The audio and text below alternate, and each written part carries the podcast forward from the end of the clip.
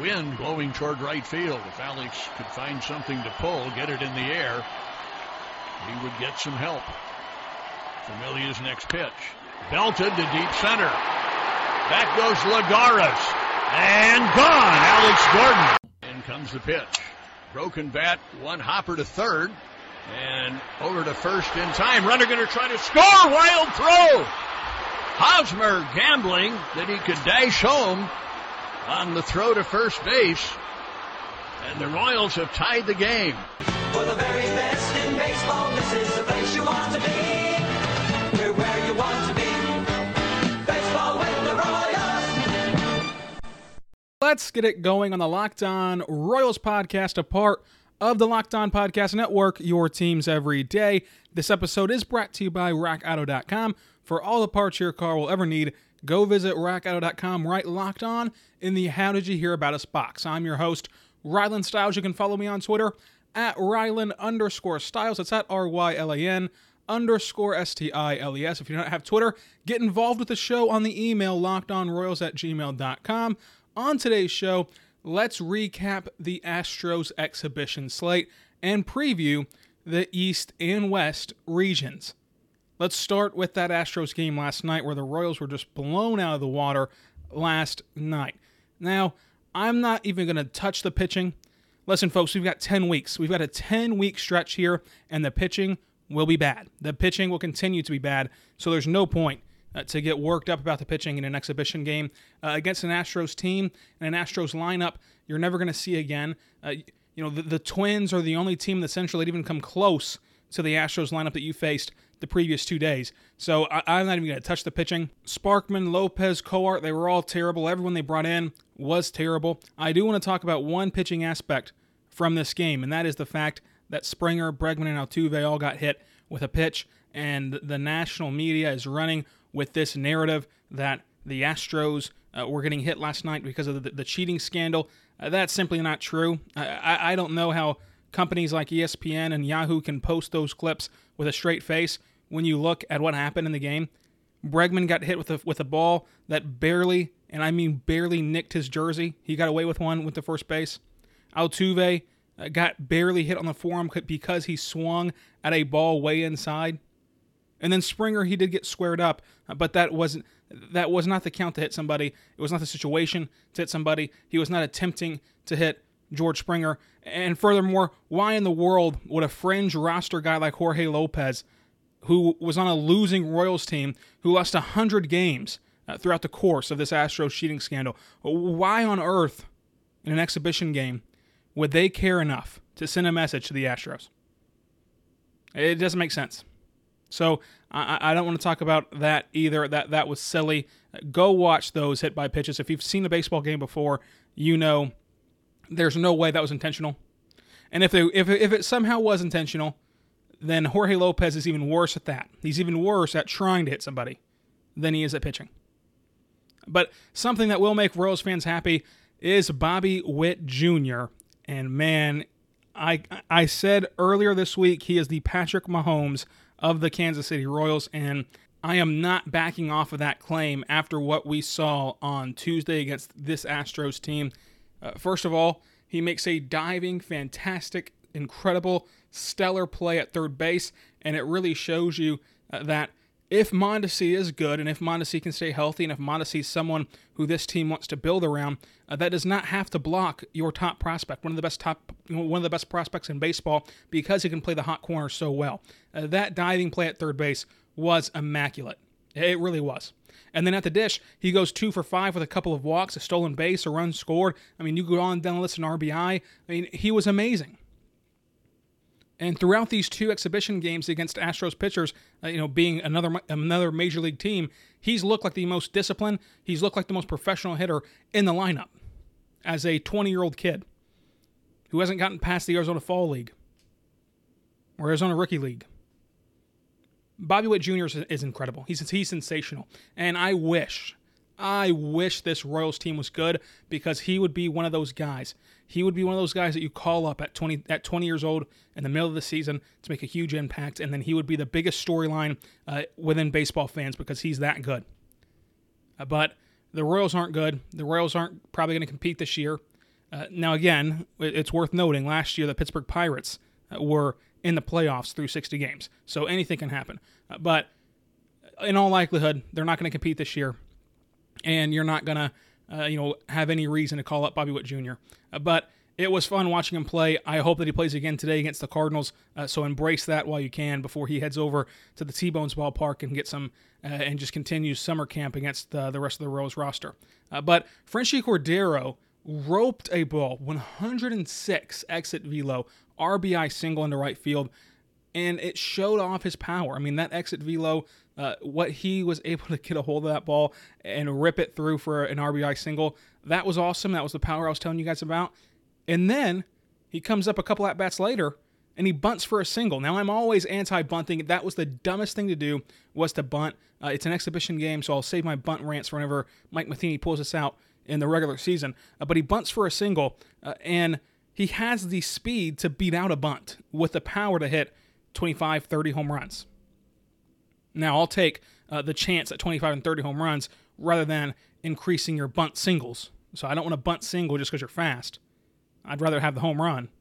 Uh, but it, it, yesterday, it really put on display what I was telling everyone about uh, after this trade happened is that Franchy has that power. He also has that speed, and he's going to be a unique player in Kansas City if he pans out. He's going to be a 2020 guy. He can get you 20 home runs, 20 stolen bases. He's going to be awesome. He, he simply is. And I hope that they can find a way to rotate him into the outfield um, more. I mean, may, maybe move Hunter Dozier to third base some games uh, and, and put him out there there's something that they've got to do to make sure he gets at bats. I hope that uh, he finds a way onto the roster with a 30 man roster, but we'll see. We'll, you know, the roster will come out tomorrow afternoon, and we'll talk all about it for the Friday. Uh, for the Friday opening day spectacular. It's going to be amazing. I cannot wait for Friday. It's probably going to be the longest show in this show's history. I've got so much planned for Friday. Uh, but that's pretty much all the news for the game. I mean, again, I'm not going to talk about the pitchers. We all know that they sucked yesterday. We've got plenty of time throughout this 10 week stretch here to talk about how much the pitching sucks. Uh, they didn't hit the Astros on purpose. Bobby Witt Jr. was fantastic. Franchy Cordero was fantastic. Uh, but some other news here before we move into the previews. Uh, Brad Keller is going to remain on the IL officially. We kind of all knew this was going to happen. He's he's recovering from COVID. He's not stretched out yet. We figured this was coming down, and yesterday Mike Matheny made it official that Brad Keller will remain on the IL to start the season. And that leads me into today. Jesse Hahn is starting against the Cardinals, and Jesse Hahn is one of the only Royals with major league experience. You know, major league starting experience as a starting pitcher. Uh, you're not going to move Ian Kennedy back to the rotation. Uh, you know, he's he's provided too much in that bullpen, and you really need to showcase him in that bullpen. Uh, you know, for the for the month from now, whenever the trade deadline rolls around, you want to make sure he's in that bullpen and he's playing well in that bullpen role, and then you can move off that expiring contract for whatever prospects you can get back for him. Uh, if if you're not competing yourself, again, don't let these two games uh, against the best team you're going to face all year uh, totally dissuade you, because we knew they were not going to beat teams like the Twins and like the Astros. Uh, to compete and to get that second wildcard spot, they're going to need to beat teams like the Cubs and the Brewers you know, and the Cardinals, and you know, they're going to need to beat those kind of teams, the, the, the step down from there. So I'm not totally off on this team, uh, possibly competing. Again, last year in 60 games, the Pirates and the, and the Rangers were in the postseason. So who knows what can happen. Uh, but as a contingency plan, you need to make sure that guys like Ian Kennedy are pitching well out of that bullpen. Uh, but that's the news today. What to watch for against the Cardinals. All the regulars uh, now, when I'm recording this at 10 a.m., there is no lineup right now, but all the regulars did make the trip to St. Louis. I don't think you bring your regulars to St. Louis if they're not going to play. I don't think you bring them there to sit in the stands and wait and whole day and then come back to Kansas City. I don't think you do that. So I'd imagine that we see the opening day lineup today behind Jesse Hahn. How long will they play? That's another question entirely, but I think that you're going to see them to start the game. So that's that, those are two things to watch for against the Cardinals today. Uh, just kind of getting you over until tomorrow, whenever the MLB starts with the with the Yankees, Nationals, and the Dodgers, Giants, and then on Friday, your Royals take on the Cleveland Indians to get this 60 game sprint going. After the break, we're going to talk all about the AL and NL East and the AL and NL West. But first, I want to tell you about our good friends over at CBDMD. It doesn't matter if you're a professional athlete or a stay at home parent or if you spend eight hours a day in an uncomfortable office chair, everyone needs support to get through the day. Luckily, our friends over at CBDMD have an amazing duo that can help you relax, regroup, and recharge when life gets chaotic.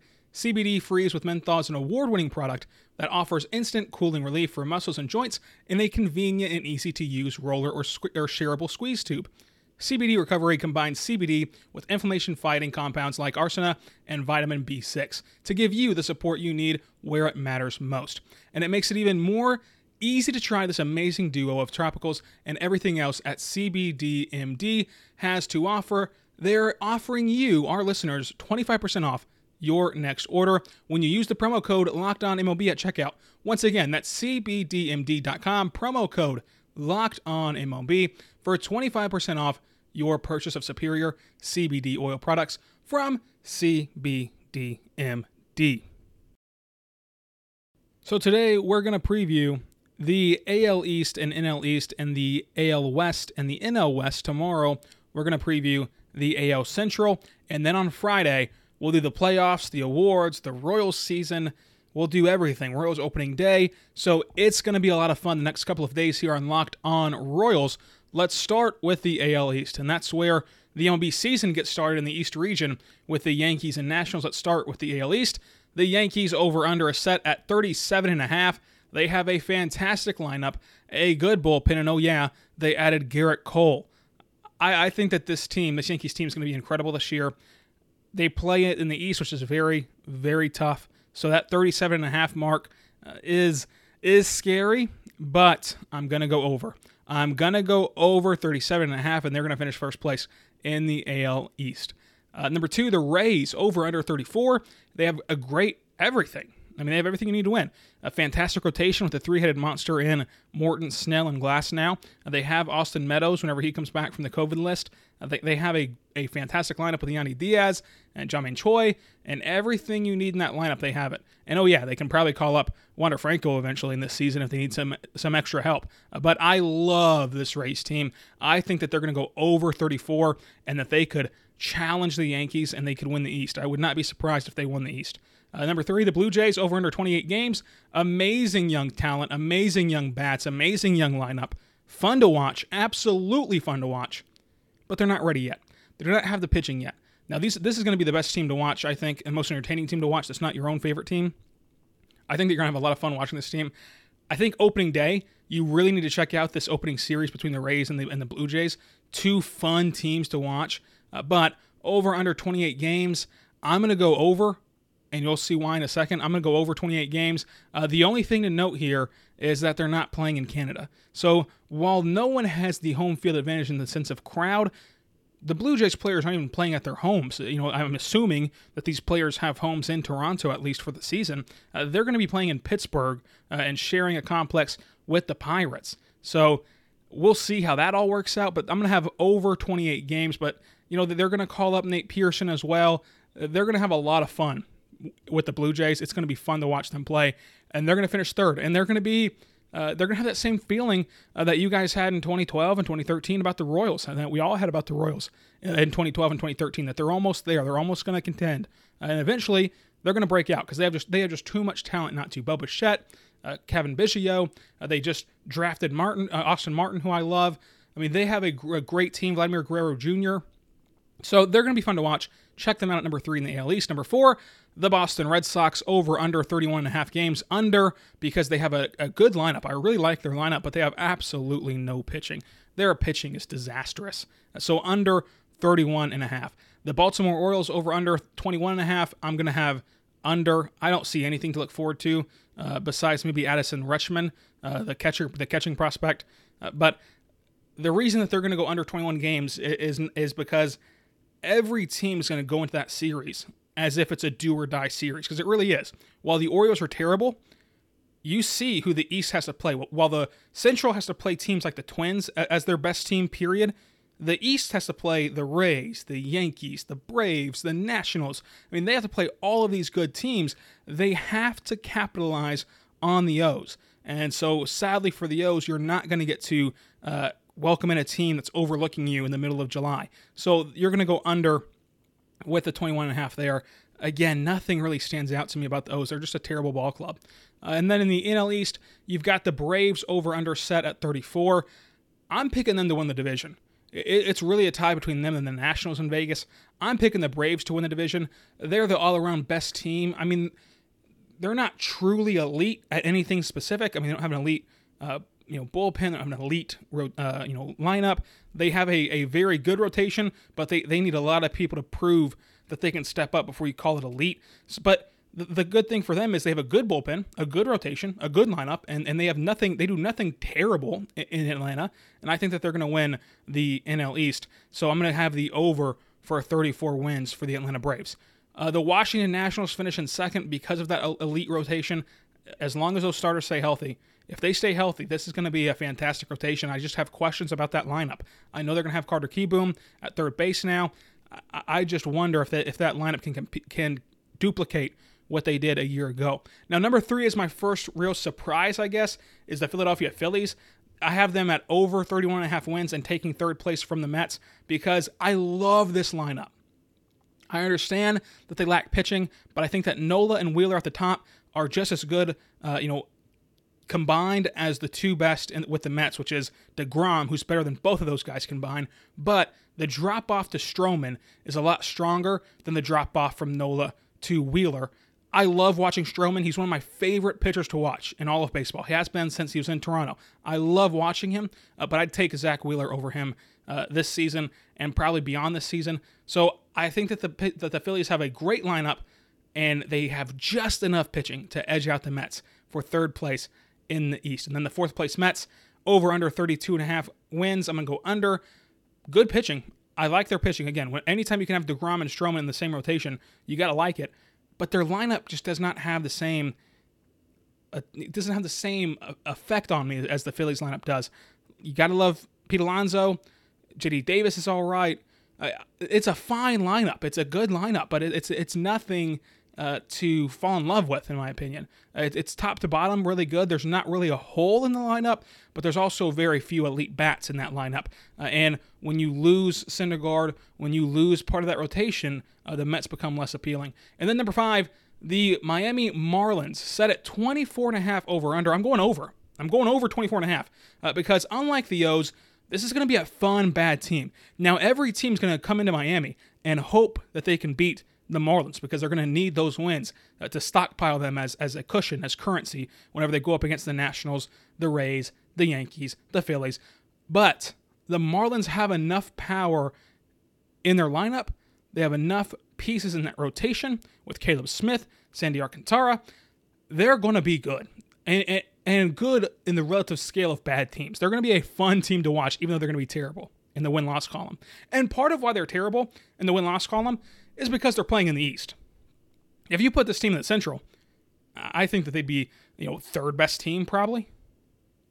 I mean, battling at least for, for third best team. I think that they're better than the Tigers. They're probably better than the Royals right now. They're better than the Pirates. I mean, there you go. And then who knows what can happen after that. But I really like the Marlins pitching.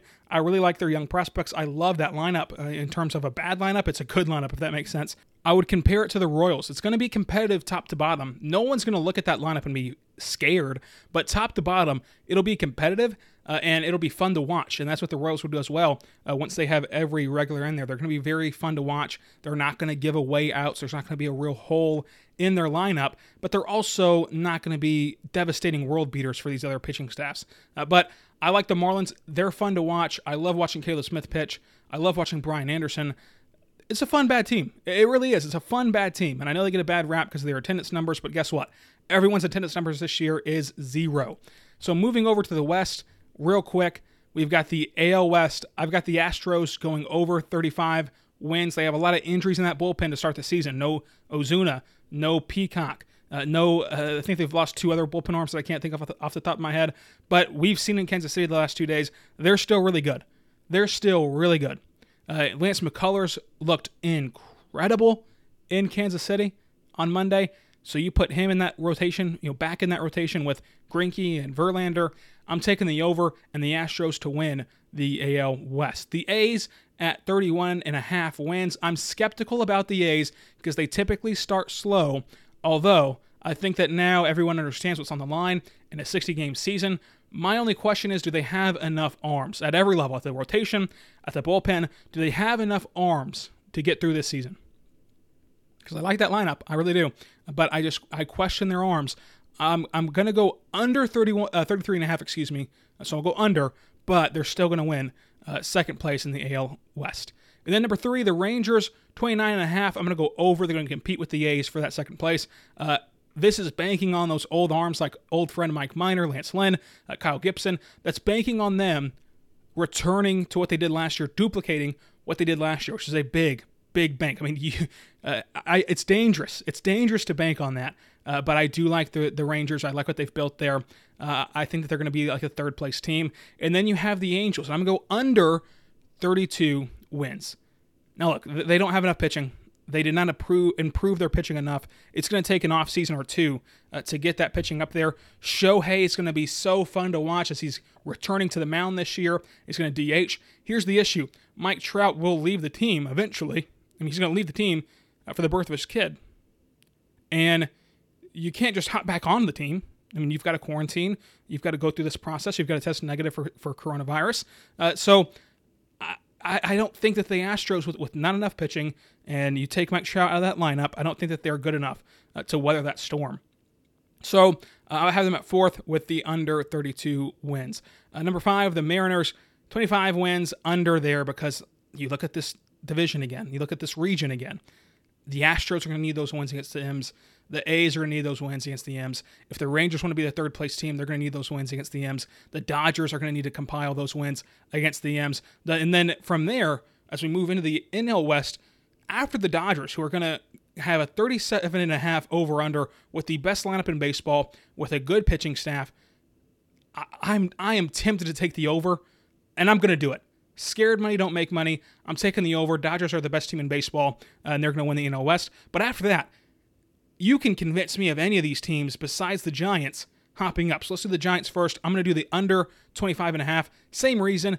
Every game matters in this season, and and the Giants are not going to catch you know these elite teams uh, not focusing and not uh, taking them seriously uh, and be able to surprise them. So I'm going to take the under on that 25 and a half mark for the Giants. They also have just nothing to look forward to.